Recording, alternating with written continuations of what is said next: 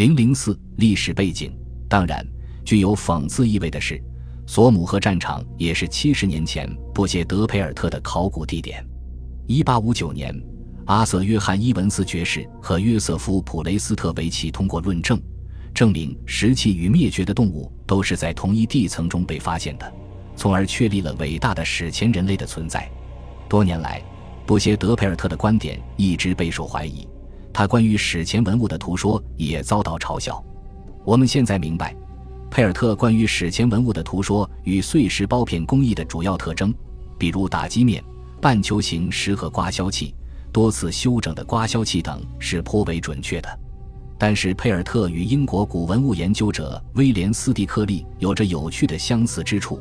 后者在18世纪提出了田野考古学，并重建了德鲁伊教，他也成为这个狂热团体里的忠实一员。除了对位于阿布维尔和亚眠之地历史场进行了地层学和文物学的敏锐观察，佩尔特还绘制了许多石器及物图。他对在砾石坑中发现人骨与灭绝鸟类共存的观点，无疑推迟了人们对他的科学研究成果的接受。布谢德佩尔特受到了怀疑，而约翰·弗雷尔却被完全忽视了。1797年，他曾写信给伦敦文物学会，直到1800年，该学会才出版了关于弗雷尔在萨福克郡霍克森发现的石器的简短介绍。在今天，这些石器被归类为阿舍里手斧，这是一种大型工具，两面都呈片状。这些手斧尺寸大小不一，但都做工精美。弗雷尔所绘制的插图标本做工尤其细致，锋刃锐利。到1872年，欧洲西北部河流接地和欧洲南部及中部洞穴考古发现进展非常之快，使得加布里埃尔·德莫尔蒂耶能够根据石器的形状，将卢伯克的旧石器时代细分为不同的阶段。年表的建立得益于石器本身发展的阶段性特征，以及与石器一起出土的动物种类的年代学关系。莫尔蒂耶将旧石器时代主要划分为三个阶段：阿舍利文化期、莫斯特文化期、晚期石器文化，现在被称为旧石器时代晚期及古器最早出现的时期。随着法国西南部洞穴发现的地层层位越来越多，它们的序列和年代位置也逐渐变得清晰起来，这促使阿贝布日耶于1912年提议对旧石器时代晚期进行一次重大的重新分期。到目前为止，三期说已被广泛接受。旧石器时代早期的主要标志为阿舍里手斧，主要来自伦敦和巴黎盆地的河流接地。旧石器时代中期或莫斯特文化鲜明的特征为，在法国多尔多涅省、德国南部和中欧的洞穴及岩棚中用石片制成的尖状器和边刮器。旧石器时代晚期以骨雕和象牙制品的艺术形式为特征，最绝妙的当属在坎塔布里山脉、比利牛斯山脉和佩里戈尔的壁画洞穴。之后的50年，欧洲旧石器时代的研究增加了来自欧洲其他各地的地层层位资料。石器类型学研究成为人们的主要关注点，其中的领军人物当属博尔德。他在1953年提出了一个不同地层层位中石器组合的分类体系。对于旧石器时代中期的类型，他建立了一个表格，包括63种常见的石片石器类型，以及一个涵盖了21种手斧的附表。石片工具的形状从边刮器到尖状器，还包括其他尚未定型的类型，如缺口剑和齿状剑。这些表格可以用来计算各种器物类型出现的频率，并能根据每种器型的数量进行综合比较。博尔德是一位石器专家，他还对碎石技术做了分析与研究，其中考虑了对台形和勒瓦罗瓦技术等各种比例指数的观测。后一种技术是很重要的，因为它代表了一种石器加工的方法，这与不间断的敲打岩石以产生碎石片的概念相去甚远。它以巴黎郊区的名字命名，那里的砾石坑是原始石器发现的地方。这种技术就是有计划地用碎石石盒制成预定尺寸的石片，这些石片可能是三角形的、细长型的或短粗型的，但至关重要的一点是，它们不是随机生产的。博尔德的类型学极具影响力，对旧石器时代晚期的研究非常实用。它也是考古报告中用来界定旧石器时代早期和中期器型的标准方法。然而，它的理论基础现在正受到严重的冲击，这是由两个发展趋向引起的。首先，人们转向了工艺研究，而不是类型学研究。这种理论通过实验手段对石器进行功能分析，重点放在石器边缘的形状和损伤上，而不是对其整体器型做出评估。通过高性能显微镜，还可以发现对这些边缘进行加工的痕迹，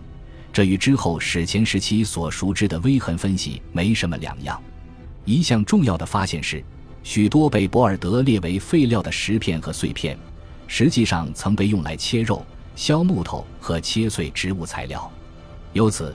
过去我们特别关注制成品的重要性，现在我们将在之前的基础上将注意力更加集中在工具的加工过程。当重构这一时期的变迁史时，在所谓的工具中有一些意外的发现。迪布尔在最近的一篇论文中已经发现，由于反复的使用与修整，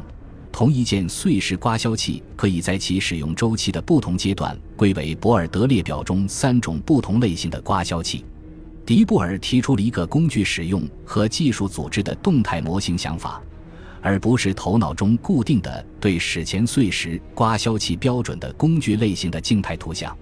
博尔德对数百个旧石器时代中期的石器组合进行了分析，最终结果表明，石器器型的比例与技术类型出现的频率组合之后，只会产生5个主要变量。他对此的解释非常简单明了，这5个在时间和空间上出现重叠的石器组合，分别属于尼安德特人5个不同群落的文化。他们的文化与石器密切相关，并通过石器获得了复原。在恐怖格雷纳尔岩棚和洞穴遗址堆积有至少55层的旧石器时代中期文化层，上述5种类型都分布其中。博尔德解释说，人们成群结队地涌入这里，把这里当作旧石器时代的佩里戈尔，一个理想的栖息之地。所以他同样也不会奇怪，为什么今天很多英国人也在这里买度假屋。第二个发展趋向补充了有关石材技术的动态观点，它是在1966年首次由宾福德夫妇提出的。此观点认为，这些洞穴和岩棚构成了定居系统的一部分。与博尔德所认为的人类在同一岩棚中生活了几千年的观点不同，这一说法强调，为了生存，人们会迁徙，根据季节的交替在大自然中四处迁徙，在资源可用时能够对其进行开发。不同的季节以及获取或加工生存原材料的活动需要不同的工具组合，因此不同人群之间工具类型比例的任何变化都与区域性的生存组织方式有关，而不是与5种文化特征的表达有关。这些观点后来得到了改进，正如迪布尔在其著作中阐释的那样，考古学上是无法确定一套固定的工具组合的，因为今天称为螺丝刀的物品，明天可能会变成凿子。此外，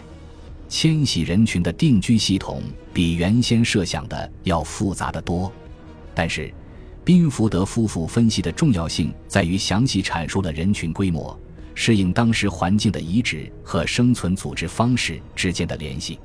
甘布尔提出，可以参照区域理论来验证旧石器时代的材料。在该理论中，不论气候如何，欧洲主要地区之间的生态条件预计都会发生一致的变化。这些条件取决于纬度、经度和地形。综合来看，这些条件都受到关键动植物资源的分布和数量的影响。因此，人类对这些地区的利用会有很大差异。这将通过比较考古材料的数量和它们所包含的定居历史的内涵来体现，这是一个重要的理论进步。我们是通过保存在材料中的可测变量来研究过去的生存方式，而不是单纯的依靠科技的进步来制定我们的研究计划的。本集播放完毕，感谢您的收听，喜欢请订阅加关注，主页有更多精彩内容。